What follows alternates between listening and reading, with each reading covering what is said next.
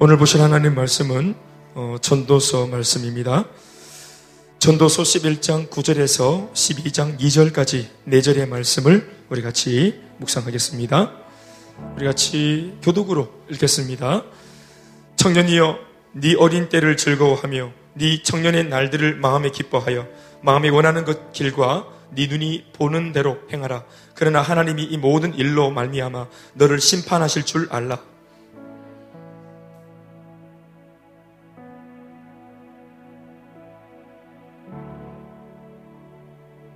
너는 청년의 때에 너의 창조주를 기억하라. 곧 곤고한 날이 이르기 전에 나는 아무 낙이 없다고 할 해들이 가깝기 전에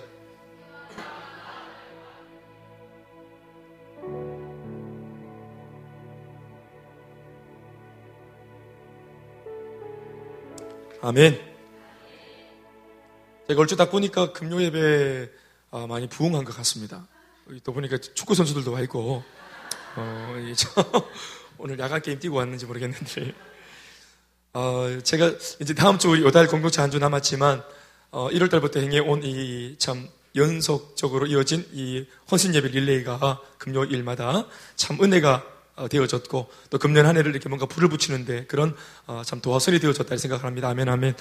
여느 교회 같으면 한 2박 3일 정도 부흥회를 해서 신년 부흥회 축복 대성회 이러면서 한 2박 3일 바짝 구워 가지고 또 이렇게 뭔가 뭐 결단하고 은혜 받고 이래 가지고 막한 어, 해를 출범하고 이렇게 하기 마련인데 어, 저 개인적으로는 고민이 있었지만 선택을 제가 이걸로 선택을 했습니다. 제가 어, 우리 그 목포 성현교회 목사님 만나 가지고 이제 방을 한 며칠 쓰면서 어, 그 교회에서 어, 부흥회를 두날개 부흥회를 했다는 얘기를 들었어요. 그 목사님 참 좋은 목사님 모시고 은혜로운 그런 집회를 했다고 들었어요. 그런데 제가 목사님께 물었어요. 일단은 어, 부흥이 하니까 얼마만큼 이래 좀 예산이 소요되어 집니까? 물으니까 이제 뭐 얼마가 들었다 이렇게 말합니다. 딱 들어보니까 뿅 하겠는 거예요. 그래서 뭐야 그렇구나. 목사님 교회는 좀 뭐 그렇게 했겠지만 아, 우리는 우리 형편에 좀, 좀 약간 좀 부담이 되네요. 그래도 뭐 은혜가 된다면 뭐 또뭐 뭐 어쩔 수 없죠. 근데 목사님 그은 집회를 통해서 목사님 교회가 얻었던 유익은 뭐가 있었습니까? 하니까 어, 목사님하고 교인들이 이전보다 더 사이가 좋아졌다는 거예요. 교인들이 목사님을 막 더 사랑해주고 부흥이 하기 전보다 성도들이 하도 뿅뿅 해갖고 막 뿅 이러면서 목사님도 사랑해주고 뭐 이랬다는 거예요. 그래서 제가 들으면서 아, 우리는 그러면 그럼 그 말고는 뭐가 있습니까? 아, 그게 최고로 자기 기억이 남고 목사 입장에서 뭐 우리끼리 얘기지만 이게 제일 제일 좋은 수업 같다. 그래서 돈은 많이 들였지만 이거 우리가 얻은 보람이 있는 것 같다. 이런 말씀을 하십니다. 그래서 제가 아 그렇구나. 그래서 제가 목사 우리는 그러면은 이 부흥에는 필요 없는 것 같습니다. 우리는 지금 사랑으로도 충분한 것 같고, 우리 만약 이 사랑이 더 깊어지면 우리 이제 사귀어야 됩니다. 이게 더 깊어지면 사귀어야 돼. 살아야 돼, 같이. 그러니까, 어, 그거 이제 그 마지노선까지 이제 사랑을 한다고 볼 때, 아, 우리는 이만한 사랑이면 됐고, 함께 서로가 사랑하고 서로 또 신뢰하면서 하나님의 일을 도모할 정도면, 그러면 참 목적이 있는 사랑이니까. 아멘, 아멘. 그렇죠? 우리가 아무리 친해도 1대1로 우리 뭐 남의 식구들하고 같이 같이 뭐 남편들 죽어있는데 같이 둘이 만나가지고 팔공산 같이 막 어? 돌고 같이 뭐 동영 가서 굴 품마, 뭐, 품먹고 이렇게 할 때로 친해 되겠습니까? 우리가 친한 건 말고 친합니까? 저랑 여러분들이 주님의 뜻을 이루기 위해 친한 거 아니겠습니까? 우리끼리만 마냥 좋은 사랑 물론 사랑이 인간적으로 정이 있지만 그거는 사랑은 여러분들 집에서 그 남편과 같이 나누시면 됩니다. 저랑 할 필요 없어요. 또 저도 또 곤란해, 곤란해지고 저도 또 그녀가 있기 때문에 그러니까 우리가 서로 사랑하는 것은 목적 있는 사랑이지요. 교회 안에서 교인들이 서로 사랑하는 것은 목적 있는 사랑이에요. 아멘, 아멘. 그러니까 아, 제가 볼 때는 이만하면 충분하다. 이 사랑은. 중요한 것은 자기끼리만 사랑해서 죽고 못 사는 교회가 되는 것이 아니라 이 은혜가 충만할 때 빨리 핸들을 교회 바깥으로 돌리는 것이 옳다고 보는 것입니다. 아멘입니까? 그래서 우리끼리는 넘치는 사랑을 이제는 복음이 없는 사람들한테 복음을 전하면서 그 사랑을 퍼주면 비로소 이 사랑이 완성되어진다고 봅니다. 아멘, 아멘. 결국은 뭡니까? 하나님을 목숨처럼 사랑하고 두 번째는 네 이웃을 네 몸처럼 사랑하는 것. 이웃을 사랑하기 위해서 우리 우리 안에 사랑이 충만해야 되는 거예요. 이렇게 저렇게 볼 때 제가 부흥회는 일단은 안 해도 좋겠다 이 생각을 제가 하고 뭐 결론을 이미 제가 고민을 많이 했는데 그분을 만나면서 결정을 제가 딱 지었습니다. 그리고 옆에 있던 그 장승훈 목사가 이제 정인이 되어, 정인이 되어주면서 어, 목사님 여기 저 금순만 같은 교회 제가 좀 조금은 아는데요. 친구라서 하는 말이 아니라 이 교회 뭐 그냥 보니까 매주마다 부흥회입니다. 이 교회는 매주마다 부흥회입니다. 그리고 부흥회에서 얻는 그런 뭐 유익들, 이 교회는 매주마다 누리고 있다고 저는 봅니다. 이렇게 얘기를 하더라고요. 장수호 목사가 딱 이렇게 얘기를. 그래서 제가 아, 또 힘을 또 얻어가지고, 아, 우리는 부흥회 안 한다. 막. 일단은 우리는 올해는 부흥회 계획은 없다. 이런 생각을 제가, 할렐루야. 부흥회 여러분들이 다 했습니다. 예, 두 달 동안, 두 달 동안 한 8주 정도 우리가 막 우리 안에서 싫어했습니다. 아멘, 아멘. 기도하고 막. 꼭 누가 와가 막 이래 막 감술래 기도합니까? 그렇죠. 우리는 우리 안에서 자생적으로 기도, 기도에 못하가 돌아가고, 전도에 못하가 돌아가고, 성경에 못하가 돌아가고, 회복에 못하가 돌아가고. 그래야 돼. 그게 좋은 교회입니다. 물론 또 더 큰 은혜를 또 우리가 구하기 위해서, 특별한 은혜를 위해서 또 이제 우리가 아마 그런 어떤, 어, special 메뉴도 또 가끔씩 또 우리가 접하는 것처럼 나쁜 건 아니지만, 아, 저는 그렇게 생각이 좀 되어졌습니다. 여러분들이 이렇게 불을 많이 지펴줘서 두 달이 지나고 있는 이 시점에 교회가 후끈 달아 올라와 있는 이런 분위기, 영적으로 참 살아있는 분위기 참 감사한 것입니다. 여러분, 이것이 바로 여러분들의 수준이고 우리의 수준입니다. 참 잘하시는 겁니다. 우리 하나님께 영광의 박수 하시겠습니다. 100%가 있겠습니까? 그 속에 부족함이 있겠죠. 그러나 그것은 우리가 또 앞으로도 하나님께 기도하면서 만들어 가야 될 부분이고 또 더 은혜를 받아야 될 부분입니다. 늘 여지는 있어야 되는 것이고 오늘 제목은 청년이요라고 했는데 제가 볼 때는 오늘 뭐 청년이요 그럼 오늘 이제 내한테는 말이 아닌가 봐 하고 또 나이 드신 분들은 다 막 기먹고 졸고 막 주무실까 봐 제가 좀 소도에 드리는 말씀은 예수 안에 하나님 주신 사명 깨달은 사람들은 다 청년입니다. 나이가 젊어도 앞에 있는 이것들 하나님 주신 그 중심을 깨닫지 못하면 이거 애 늙은입니다. 액면가로 우리 말하면 안 됩니다.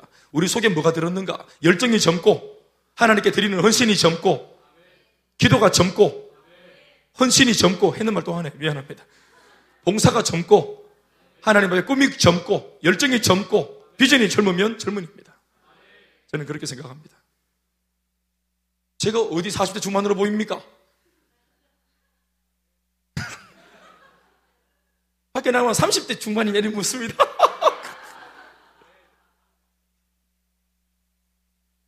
그래도 뭐 입이 짝짝 찢어지면서 기분이 좋대요. 아, 개인자산 8조를 가지고 있었던 이재용 씨가 전격 구속되었습니다.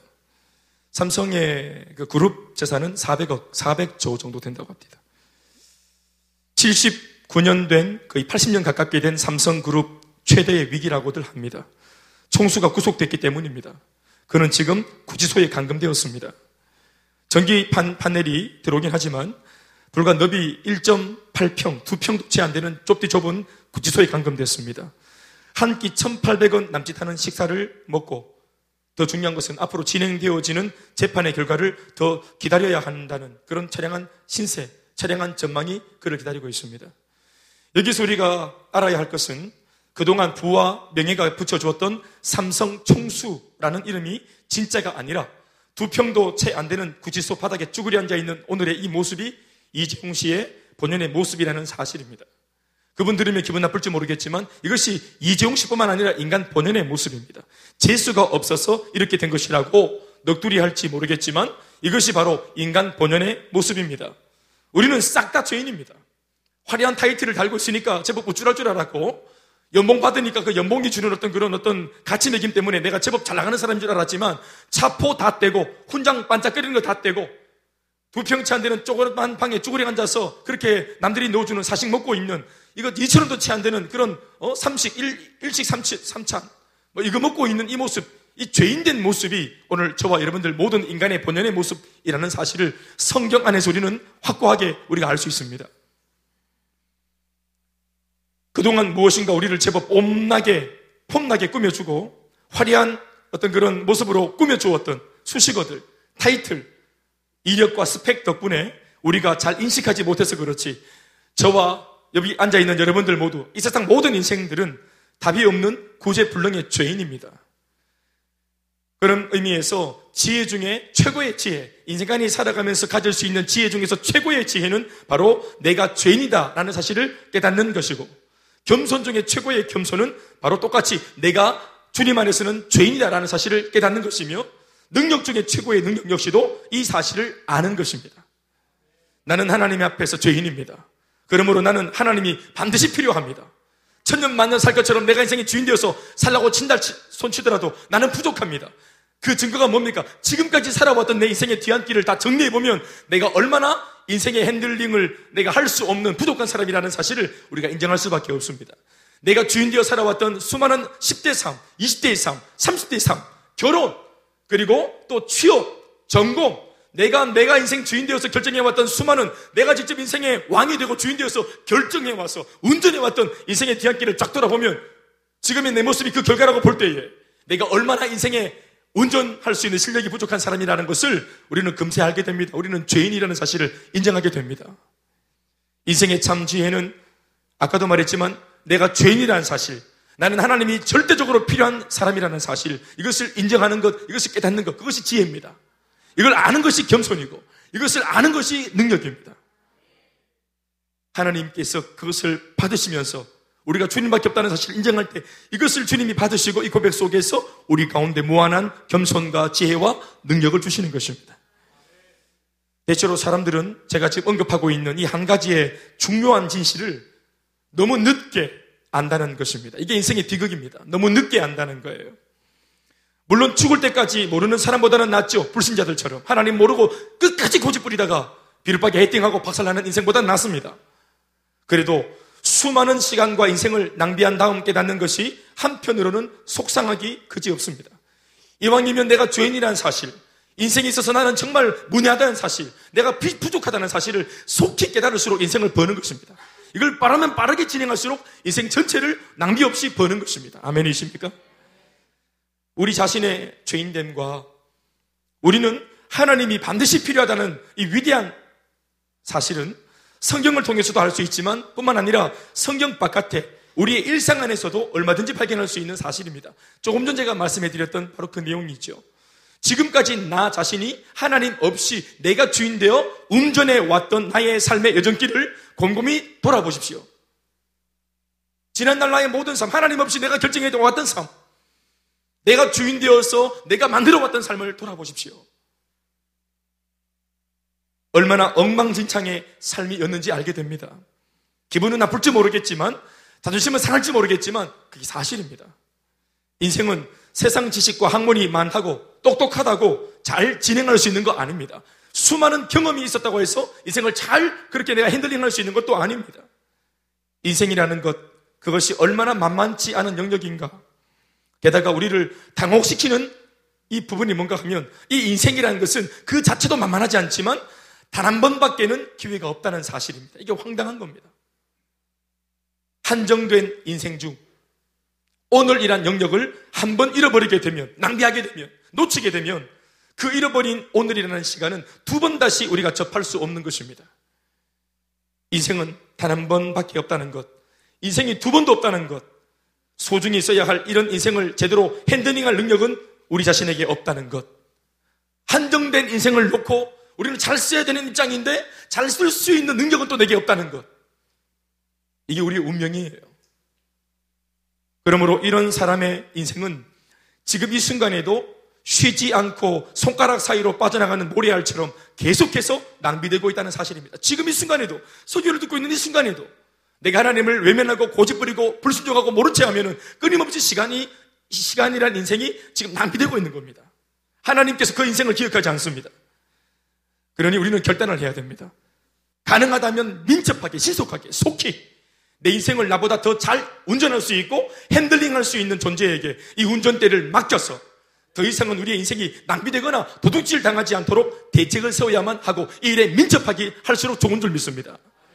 바로 이것을 위해서 오늘 반드시 우리에게 요청되는 두 가지의 확고한 고백은 나는 죄인이다 라는 것과 그런 나에게는 하나님이 꼭 필요하다 나는 예수님이 꼭 필요하다라는 두 가지 고백입니다. 한정된 인생을 놓고서 바로 이 위대한 진리를 들을 수 있는 한 빨리 깨달으면 깨달을수록 그 사람은 인생을 버는 것입니다.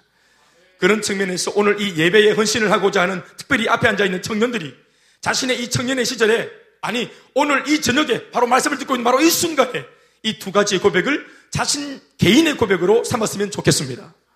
물론 성도들 모두도 마찬가지 아멘이십니까? 나는 죄인이 따라서 나는 죄인입니다. 나는 부족합니다. 그러므로 나는 하나님밖에 없습니다. 주님 나를 떠나지 마시고 나를 가르쳐 주시고 나를 온전하게 붙들어 주시옵소서. 나는 하나님이 필요합니다.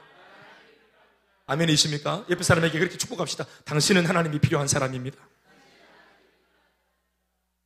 나이가 들어도 젊어도 소년이라도 소년이라도 자빠진다 합니까? 장전 장전이라도 힘이 빠지고 넘어진다 합니까? 오직 여호와를 악망하는 자만이 새 힘을 얻어서 독수리 날개침 같이 문제를 뛰어넘어가는 것입니다. 오늘 본문 전도서의 내용을 보면 전도자가 청년들에게 앞에서 제가 지금 언급한 내용들을 영적 배경으로 삼고 몇 가지의 당부를 청년들한테 전하고 있습니다. 우리가 다 아는 바와 같이 전도자는 솔로몬입니다. 11장 9절로부터 12장 2절까지 오늘 읽은 이 본문 전체를 다시 한번 우리 한숨에 읽어보시겠습니다. 다 같이 목소리 내어서 다 같이 읽습니다. 시작!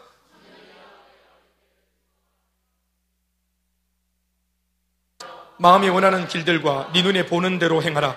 그러나 하나님이 이 모든 일로 말미암아 너를 심판하실 줄 알라. 그런즉 근심이 네 마음에서 떠나게 하며 악이 네 몸에서 물러가게 하라. 어릴 때와 검은 머리의 시절이 다 헛되니라. 너는 청년의 때에 너의 창조주를 기억하라.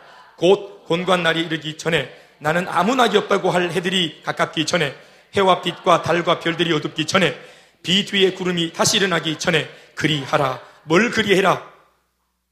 너의 창조주를 기억해라. 다시 말하면 너의 창조주 하나님을 인정해라. 그 하나님을 믿기로 결정해라. 여러분 이 네 구절에서 핵심 구절은 뭔 것 같습니까? 대번 알겠죠? 뭔 것 같아요? 바로 전도서 12장 1절에 있는 특별히 상반부에 있는 말씀입니다.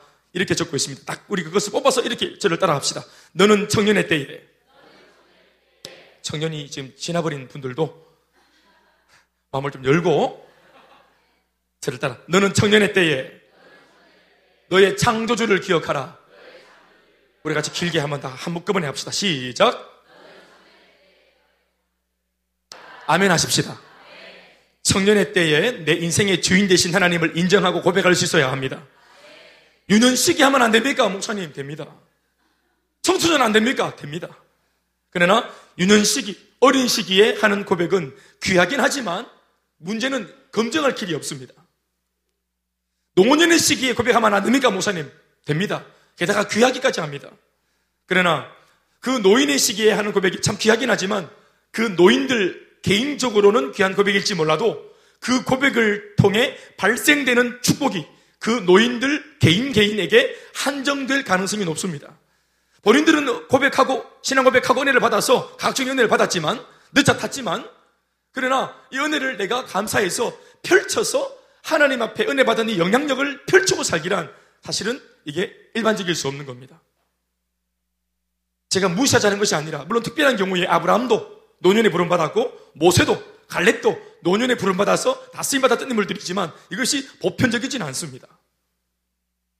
그러나 그럼에도 불구하고 성경을 보면 민족과 한 시대 앞에 그 자신의 인생 전체가 아름답게 송두리째 쓰임받았던 낭비 없는 인생을 살았던 인물들은 거의 대부분 청년의 때에 하나님을 만나서 그 자신의 청춘을 하나님께 드리고 청춘 다음 찾아왔던 장년의 때를 주님께 드리고 또 장년 다음 찾아오는 노년의 때 하나님께 드릴 수 있었고 황혼의 때를 주님께 드릴 수 있었고 남은 인생 전체를 하나님께 아낌없이 드릴 수 있었던 사람들이었습니다.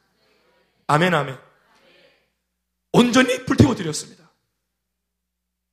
요셉은 17살 때 하나님이 주신 꿈을 꾸었습니다. 그리고 30, 고생 바지로 하다가 30살, 13년이 지난 30살 때 비로소 하나님께서 주신 꿈이 이루어져서 애굽의 총리가 되어져서 최고의 높은 자리에서 온 그 중동지방 사람들을 자기의 지혜로 모두 살릴 수 있는 그런 인생을 핸들링할 수 있고 남에게 영향력을 줄 수 있는 사람이 되어서 쓰임 받았습니다. 아멘, 아멘. 30세만 반짝 쓰임 받았습니까? 아니요. 30대 이후로 인생 전체를 쓰임 받았습니다. 청춘의 때, 작년의 때, 노년의 때, 황혼기 전체를. 아멘, 아멘. 다윗은 10살에 기름 부음을 받고 왕이 될 것이라는 예언을 듣고 10에 15세쯤 되었을 때 골리앗을 때려잡았고 그리고 그 이후로 30살 때까지 고생을 직사게 하다가 30살 때 하나님 앞에 왕으로 세워졌습니다. 그리고 그, 그때로부터 40년을 왕으로 통치하면서 나라를 태평성국으로 인도했습니다. 수임받았습니다. 그의 청춘, 장년, 노년, 인생 전체를 하나님께 드릴 수 있었습니다. 다니엘도 10대 중반에 하나님을 뜨겁게 체험하고 그 바벨론 포로기 70년 전체를 그렇게 예언을 하면서 쓰임 받았지 않습니까? 그 계산해 보면 10대 중반에 쓰임 받아 부름 받아서 80, 70년을 그 노예의 기간 동안 쓰임 받았으니까 그 한 90수 하면서 그렇게 황홀한 쓰임을 받았던 것입니다. 바울도 마찬가지로 청년 때 주님께 부름 받아서 평생을 주님 나라 위에 쓰임 받았던 인생이었습니다. 그런 의미에서 청년 때는 정말 좋은 시절이 아닐 수 없습니다. 바로 이런 의미 때문에. 아멘, 아멘. 청년 때 무언가를 결정하면 인생 전체가 결정되는 것입니다. 20대 때 무엇인가 뜻을 정하면 인생 전체가 그 뜻대로 핸들링이 딱 잡혀가지고 그냥 직진하는 것입니다. 직진하는 것입니다. 바로 이런, 바로 이런 이유 때문에 전도자는 구절과 같은 고백을 통해 이 땅의 청춘들에게 찬사를 보내는 것입니다. 구절 뭐라고 적고 있습니까? 뭐라고 열고 있습니까? 청년이요. 네 어린 때를 즐거워하며 네 청년의 날들을 마음에 기뻐하라. 아멘 아멘. 뭐라고 두 가지. 즐거워해라. 청년의 때를 즐거워해라. 이 청년의 시절을 마음에 기뻐해라. 즐거워해라. 기뻐해라. 노세 노세 젊어서 노세랑 다른 겁니다. 사실상 구절에 이 전도자, 이 기자 자체가 지금 외치고 있는 이 청춘 예찬, 그 배경에는 그냥 인간적으로 젊기 때문에, 물리적으로 나이가 젊고 그냥, 그냥 막 몸이 젊고 병도 없고 팽팽 돌아가기 때문에, 막 유마티스 관절염도 없고 뭐, 젊어가지고 막 그냥 팽팽 돌아가기 때문에 그 자체가 부러운 거 아닙니다. 오늘 전도자가 청춘의 때를 이렇게 예찬하고 있는 배경에는 아까 우리가 계속해서 연거푸 이 네 구절의 핵심이 된다고 말했던 그 구절이 들어 있습니다. 바로 전도서 12장 1절의 말씀입니다. 이 말씀이 전제가 되어졌고 배경이 되어지고 있기 때문에 이것을 배경으로 할 때, 그럴 때 청춘이 아름다운 것입니다. 왜 청년의 때가 즐겁고 기쁜가요? 우리가 바로 이 청년의 때에 창조주를 기억하고 이 젊음의 때에 창조주를 인정하고 믿기로 결정을 했기 때문입니다. 내 인생의 방향을 하나님께로 맞추어서 시선을 하나님께 두고 하나님만을 위해서 살기로 청년의 때에 결정을 했기 때문에 이 청년의 시절이 아름다워지는 것입니다. 이 청년의 때에 창조주를 인정하고 창조주를 믿고 창조주를 섬기고 그분만을 사랑하며 살기로 결정하여 자신의 청춘과 장년의 시절과 노년의 시절 전부를 낭비 없이 가치롭게 살 수 있도록 결정할 수 있는 시기 그 시기가 청춘의 때이기 때문에 청춘의 시절을 즐거워하고 기뻐하라고 말하고 있는 것입니다. 구절을 보면 청년의 때가 그 어떤 가능성을 무한히 가지고 있는 시기임을 전도자는 연이어 기록하고 있습니다. 계속되는 구절 중반부 후부터의 말씀을 읽어보십시오. 마음에부터 시작. 그만. 마음에 원하는 길들과 이 젊음의 때 왜 기뻐하고 즐거워할 수 있는가? 이 젊음의 때는 청년, 청년의 때는 마음에 원하는 길을 결정할 수 있고 눈에 보이는 대로 행할 수 있는 그런 시절이기 때문이라고 말합니다. 거침없이 마음과 시선이 이끄는 대로 살 수 있는 시기입니다. 청년의 때에는 그 자신의 미래를 향한 무한한 가능성들이 펼쳐져 있다고 합니다. 아직까지 무엇인가 결정된 것이 없습니다. 결정된 것이 없기 때문에 모든 것이 가능성입니다. 그러니까 가능성도 무한합니다. 그것은 뭐가 될지 아무도 모릅니다. 더 커봐야 합니다. 마음이 원하는 길, 수많은 인생의 길들 중에서 이 모든 것이 가능성입니다. 우리 눈에 보이는 것이 얼마나 많습니까? 그 중에 내가 결정하는 것이 내 인생이 되는 것입니다. 그 가능성이 얼마나 많습니까? 여기 우리 축구선수들, 아멘입니까? 제일 와닿게 말씀드려볼까요? 우리 자매들, 여러분들의 눈에 보이는 형제들이 얼마나 많습니까? 자, 제가 말하는 것은 눈에 보이는 형제들 말했습니다. 형제들도 여러분들 물론 봐야 되겠죠? 근데 일단 우리가 이기적으로 우리 자매들 눈에 보이는 형제들이 많지 않습니까? 소지서도 보면 돼요. 아, 내가 보겠다는데 뭐 지가 지가 안, 안 보더라도 나는 볼 수 있잖아요. 조인성 우리가 볼 수 있잖아. 조인성도 그렇잖아요. 눈에 보이는 대로 행할 수 있어요. 마음에 원하는 그 길을 갈 수 있다 이 말이에요. 아, 내가 보겠다는데 뭐 어떡할 거예요? 내가 마음에 내가 품겠다는데 누가 뭐라 할 거예요? 내가 내 마음으로 품겠다는데. 이거는 형제들도 마찬가지. 아멘, 아멘. LG 내가 보고 품을 수 있어요. 삼성 보고 품을 수 있고, 현대 보고 품을 수 있고, 대한항공 보고 품을 수 있고, 아멘, 아멘. 뭐든지 다 품을 수 있어요. 무한한 가능성들이 펼쳐져 있는 시기, 젊음의 시기, 청춘의 시기. 아멘, 아멘.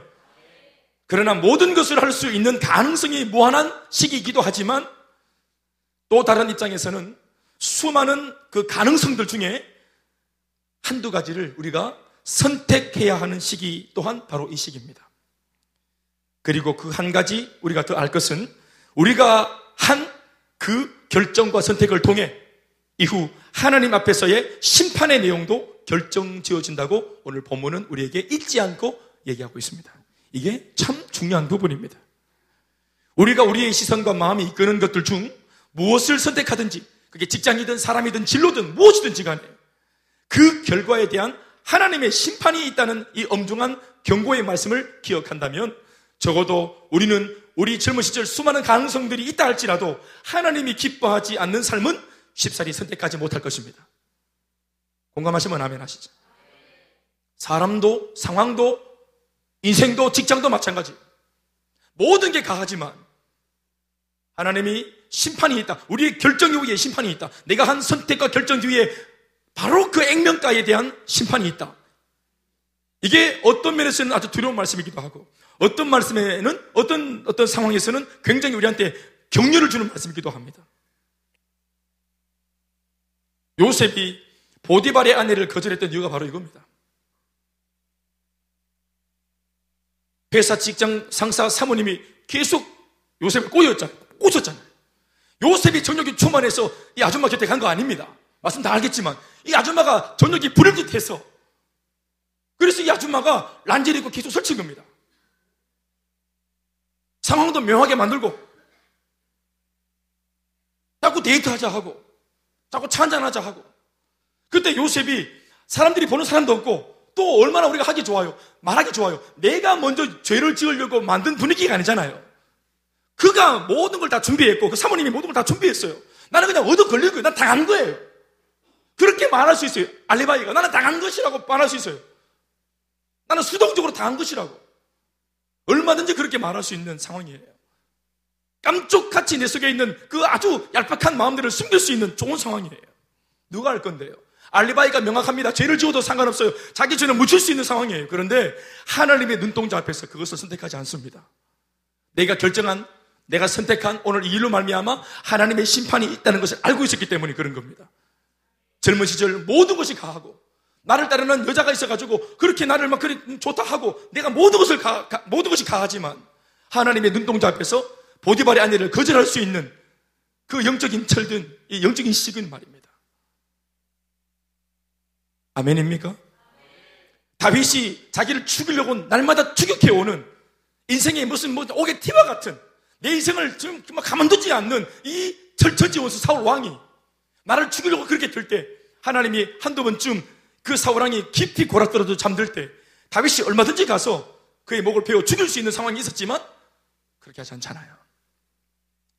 모든 것이 가하고 이게 기회입니다. 하나님이 주신 원수를 제거할 수 있는 하나님이 주신 축복의 기회, 은혜의 기회라고 말할 수도 있는데 이걸 완전히 거절합니다. 하나님께서 기름 부어서 세우신 하나님이 세우신 왕을 기름 부은 왕을 내가 죽일 수 없다는 철저한 신앙 고백 속에 원수 인간적으로는 원수지만 신앙적으로 해석해서 이걸 음, 은폐시키고 덮기로 결정하는 하나님의 눈동자 앞에서 내가 한 이 일 결정 한순간의 선택을 통해 이것을 하나님이 액면가 그대로 심판하실 것입니다. 다니엘이 세상과 야합하지 않고 사신 우상에게 절하지 않고 사자굴을 기꺼이 내가 순결 마음으로 기꺼이 쩌벅쩌벅 사자굴에 들어갔던 이유가 뭡니까? 바로 이 한 번의 선택을 통해서 하나님의 심판이 있다는 것을 그가 알았기 때문에 그렇습니다. 바울이 예수 만난 이후에 한결같이 오직 사명만을 위해서 직진 인생이 되었던 이유가 무엇입니까? 어떠한 유혹이 오고 핍박이 와도 굴하지 않고 한 길을 걸어갔던 이유가 바로 뭡니까? 바로 이제 곧 오실 재판장 주 예수 그리스도의 그 음, 면전 앞에서 내가 받은 상급을 바라보고 달려갔던 것입니다. 썩지 않을 면류관, 영광의 면류관, 자랑의 면류관 믿습니까?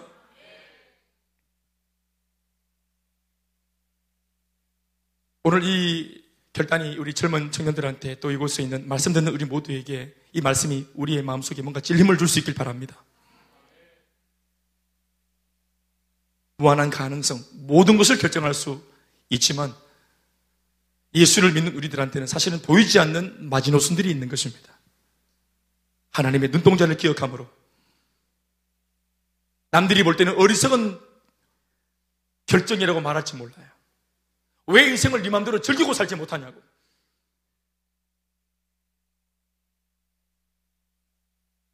무엇인가 인생을 놓고 진지하게 지킬 것이 있는 원칙, 지켜야 될 원칙들이 있는 인생이 여러분 멋있는 겁니다.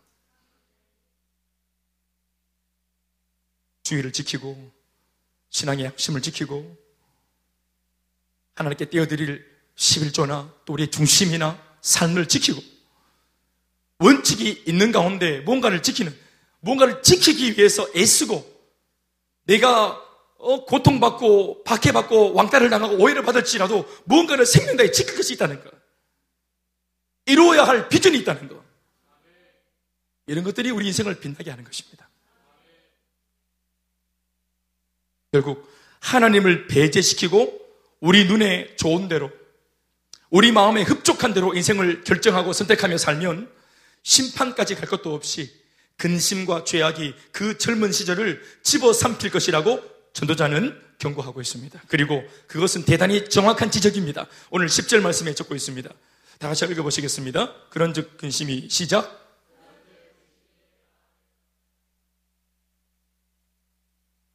만약 우리가 하나님께서 심판한다고 하는 사실을 잊어버리고 가능성이 많은 젊은 날이라 그래서 내 몸에 좋은 대로, 내 몸에 이끄는 대로, 정욕대로 한 번 밖에 없는 인생, 내가 젊은 시절 한 번밖에 없는 순간인데 내 마음대로 즐기리라.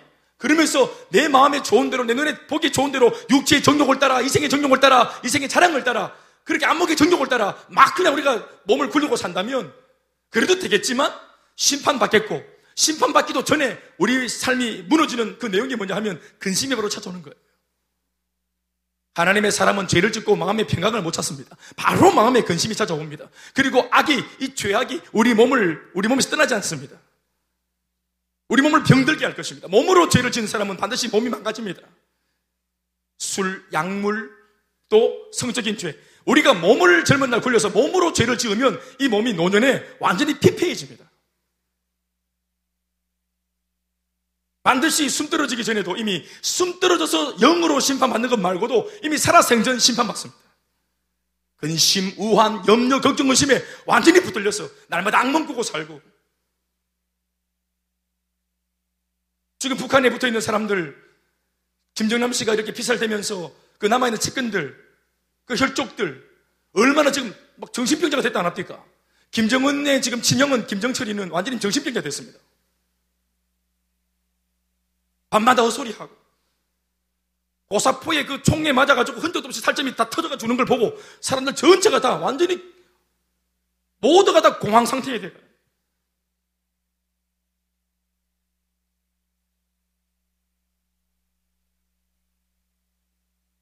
걱정과 근심 그리고 무엇보다 죄가 완전히 사람을 오염시켜서 이제는 죄를 안 짓고는 못, 보기, 못 베기는 죄를 지을 수밖에 없는 중독 증세를 보이고 그래서 인생 전체가 완전히 변질되어지는 것입니다. 그렇게 비참하게 살고 비참하게 죽고 비참한 지옥에 들어가는 겁니다. 이것이 우리가 눈에 보이고 마음으로 내가 원하는 것들을 무엇이든지 할 수 있다고 말하는 우리 젊은 날에 한 번의 선택과 결정을 통해서 우리 생이 결정지어진다고 말하고 있습니다. 그러나 여러분들은 무엇을 결정하고 살아야 하겠습니까? 무엇을 선택하고 살아야 하겠습니까? 저는 여러분 이 말씀을 묵상하면서 이 말씀이 사실 하나님께서 하고 싶은 말을 감춰 놓고 은근슬쩍 돌려가지고 지금 복잡하게 말한 것 같아요. 네 마음에 좋은 대로, 네 눈에 보기 좋은 대로 할 수 있는 것이 많다. 짜다리 이렇게 말한 것 같은데 쉽게 말하면 사실은 선택하고 뭐 결정할 게 없어요. 우리가. 하나님 진짜 하고 싶은 말은 뭐냐 하면 네 선택할 게 없다. 그냥 창조도 기억하고 주님 믿고 살아라. 이 말을 하고 싶은 거예요, 사실은. 그 말을 삐삐 돌리놨어요. 사실 12장 1절 말씀 하나만 딱 하면 앞뒤로 다 물, 말씀 다 지워버려도 돼. 이 젊은 시절 선택할 기회가 많나? 하나님 선택해라. 네 마음에 품을 것들이 많나? 하나님 품어라. 사랑할 대상들이 많나? 하나님 사랑해라. 이거 하고 이 말 하고 있는 거예요 지금 왜 이런 말 합니까? 솔로몬이 전도자가 되어서 자기가 평생 모든 거다 누리고 살아봤어요. 인간으로 태어나 이 땅에서 누릴 수 있는 것을 누릴 수 있는 그 시의 삶을 누린, 누려봤던 이 솔로몬이 노년에 자기가 이 몇 가지의 구절을 통해서 결론, 인생 딱 결론을 지어서 딱 내놓는 해법이 뭐냐 하면은 창조주 하나님을 기억하고 살아가는 삶이야말로 가장 복된 인생이라고 모든 것을 경험해 본 그가 자신의 삶을 회개하고 뉘우치면서 하는 고백입니다. 똥인지 된장인지 꼭 묵어야 합니까? 냄새만 딱 맡아도 대번 구분합니다. 솔로몬이 우리한테 사실은 눈물로 호소하고 있습니다. 나처럼 살지 말라고. 초반에 얼마나 잘했나 몰라 솔로몬이 그런데 이제 후반부 가가지고 완전히 그냥 애첩들한테 완전히 눈이 멀어가지고 정력에 충만한 삶을 살았지 않습니까? 모든 것이 바람을 잡는 것과 같다고 말하지 않습니까? 죄악 가운데 뒹굴고 살면 10절 하반부에 뭐라고 말하고 있습니까? 이렇게 살면 어릴 때와 검은 머리의 시절, 다시 말해 청년의 시절이 다 헛되니라. 죄악 가운데 구르고 살고 개똥밭에 구르고 살면 이게 다 헛된 청춘이 된다고 말하는 것입니다. 우리 여러분들 뒤에 앉아 계시는데 여러분 20대 때에 행복했던 시절을 떠올리면 어떤 것이 떠오릅니까? 그때 그 20대 시절 행복했던 시절 떠올리면은 한 10시간 정도 입에 거품 물고 자랑할 만한 어떤 그런 기억들이 있으십니까? 대답은 하지 마시소. 내 원 없이 돈 벌어봤다. 내 원 없이 빨간 자동차 몰고 막 그냥 해변가를 막 달려봤다. 기름 떨어질 때까지. 내 막 많은 여자친구 사귀봤다. 그거 10시간 자랑할 수 있습니까?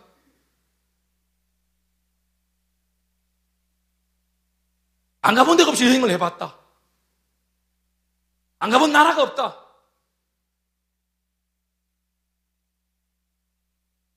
수많은 경험을 해보았다, 내 젊은 날. 사랑하는 여러분. 앞선 우리 성도들은 오늘 이 말씀을 오늘 지금의 나의 이 시제에, 지금 시제에 내게 주시는 말씀으로 알아서 지금 이 나의 삶에 이 말씀들을 적용할 수 있길 바랍니다. 우리는 왜냐하면 지금도 무언가를 선택하고 살기 때문에 그렇습니다.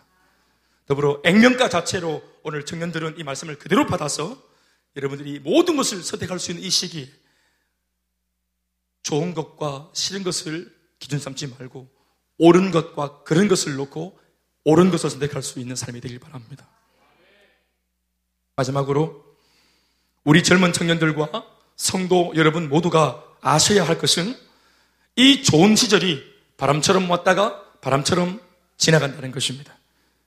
기회의 시절, 선택할 시절, 그 젊은 날이 영원하지 않다는 것, 그리 길지 않을 수도 있다는 사실입니다. 다시 한번 우리가 12절, 12장 1절에서 2절까지 말씀을 함께 마지막으로 다 읽어보시겠습니다. 우리 함께 한 목소리로. 너는 시작.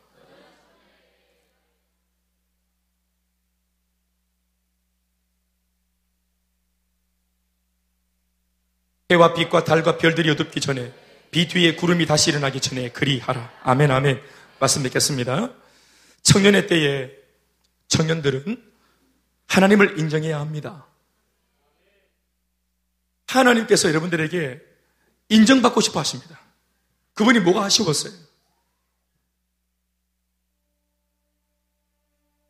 믿을, 믿으려면 믿고, 뭐 안 믿으면 치하라. 이렇게 할 수 있습니다, 하나님. 그런데 당신의 독생자 예수를 보내기까지 어떤 면에서는 우리한테 사정하고 계십니다. 아들을 죽이시면서까지 인내하고 기다리면서 심판의 문을 열지 않고 오히려 구원의 문을 딱 열어놓고 누구든지 지금이라도 원하는 자 모두를 받으려고 주님께서 보통 지금 애를 쓰고 있는 것이 아닙니다. 그분 아무것도 아실 것이 없는 분이 오늘 젊은 청년들한테 외칩니다. 나를 기억하라. 그분이 우리 인생의 창조주다. 그분이 나 자신의 창조주이심을, 즉, 인생의 주인이심을 확실하게 이 젊은 날에 해두어야 합니다. 그리고 그 하나님을 인생의 목표로 삼고 하나님의 기뻐하심을 위하여 전심으로 달려가야 합니다.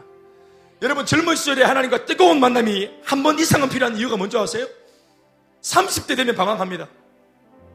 20대 여러분들에게 내가 말합니다. 40대 가면 방황할 상황들이 많습니다. 남편 생기고 아내 생기고 아 낳고 또 시대처가 생기고 또 직장이 있고 내가 감당해야 될 업무들이 있고 건사해야 될 가정이 생기고 그러는 가운데 신앙적으로 방황할 수 있는 사, 사, 상황들이 많습니다. 사실이니까. 앞으로 50대, 여러분 내가 예견합니다. 60대 예견합니다. 인생의 황혼이 가까워 오고, 지능 빠지고, 노후가 두렵고, 대책은 없고, 그러면서 평생 믿어왔던 하나님이 갑자기, 갑자기 뭔가 좀 친밀하지 않게 느껴지고, 새삼스럽고, 우리 인생을 송두리째 흔들어대는 20년짜리 신앙, 30년짜리 신앙을 송두리째 흔들어대는 그런 상황이 옵니다. 이제까지 잘했는데 병원 가니까 암이라는 통보, 우리가 한 50쯤 되었을 때, 60쯤 되었을 때, 그런 통보 듣지 말라는 법이 없지요. 예수 믿어도 병원 올 수 있으니까. 우리가 살아가다가 내가 사랑했던 금이 오게 했던 내 아이들한테 뭔가 변수가 생길 수도 있어요. 내 아이들이 먼저 병들 수도 있어요. 졸지의 가산이 잡아줄 수도 있습니다. 예기치 않은 상황들이 여러분 인생이라는 게 그런 겁니다. 그러니 여러분 앞으로 곤고한 날은 한두 번쯤 혹은 그 이상 오게 되어 있습니다. 그러니 여러분 우리가 돌아가야 할 홈그라운드가 있어야 됩니다. 내가 20대 때 뜨겁게 믿었던 하나님. 한 번 정도는 밤에 새도록 기도하면서 만났던 하나님. 목이 터져라 부르짖고 만났던 평생을 놓고 있지 못할 하나님. 사랑하는 여러분, 성경을 보십시오. 결국은 여러분, 한두 번 뜨거운 체험을 통해서 평생을 사는 거예요. 사도 바울은 여러분 무엇을 잊지 못합니까? 담의 세계에서 만났던 하나님을 잊지 못하고 평생 달려가는 거예요.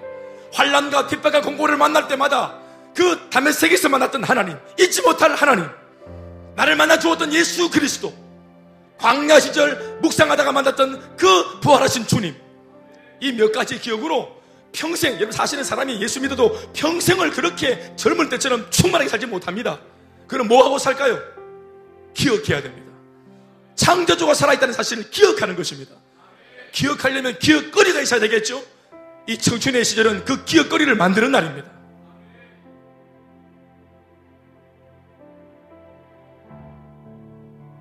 나는 창조주 하나님을 믿기로 결정했다. 이게 무슨 말을 한 거냐 하면은 쉽게 말하면 나의 인생의 방향을 하나님께로 나는 정했다. 인생의 방향이 정해진 겁니다.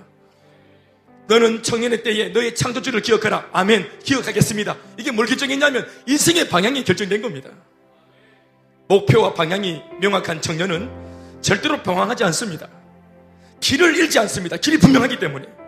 목표가 딱 있기 때문에 방황하지 않는다 이 말입니다. 돌아가도 그 길로 갑니다. 조금 방황해도 정작 그 목표를 향해서 갑니다. 지켜야 할 생의 목적이 있기 때문에 그것을 반대하는 것, 내가 달려가는 길을 모함하고 못 가게 만들고 방해하는 것들과는 야합하지 않고 생명 걸고 싸울 수 있게 되는 것입니다. 아멘, 아멘. 청년들 신앙이 왜 왔다 갔다 할까요? 지켜야 할 것이 없어요. 왜 지맘대로 이 젊은 아이들이 지맘대로 그렇게 자기 주도적으로 예수를 믿을까요? 기분 좋으면 예수 믿었다가 또 상황 어려워지면 포기했다가 왜 왔다 갔다 할까요? 생명 다해 지켜야 할 원칙이 없어요. 뿌리가 없어요. 그러니까 왔다 갔다 하는 거예요. 바람이 나는 겨바 같이. 알곡이 아닌 거예요. 지켜야 할 것이 있는 사람은 생명 거는 거예요.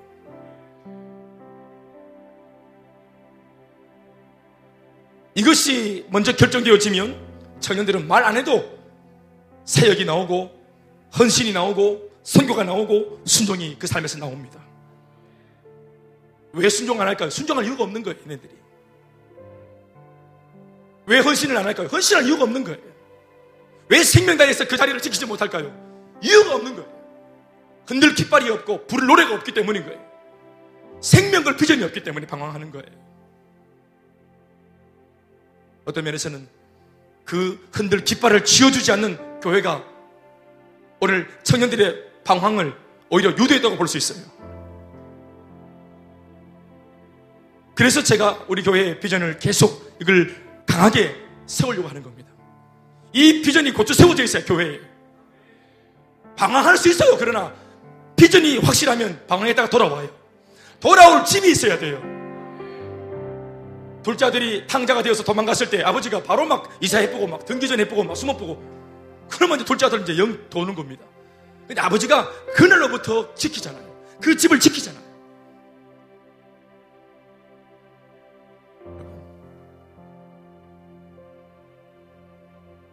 이 12장 1절의 말씀이 여러분들에게 큰 힘이 평생을 달려갈 수 있는 그런 땔감이자 연료가 될 수 있길 바라고 동력이 될 수 있길 바라고 엔진이 될 수 있길 바랍니다.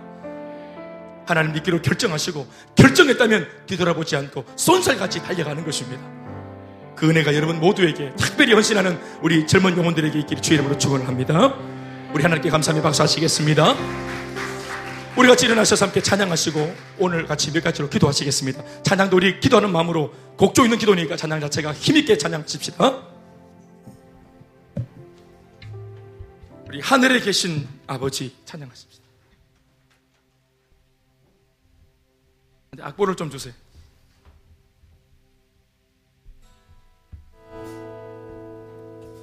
우리 소표 치시면서 같이 찬양하십시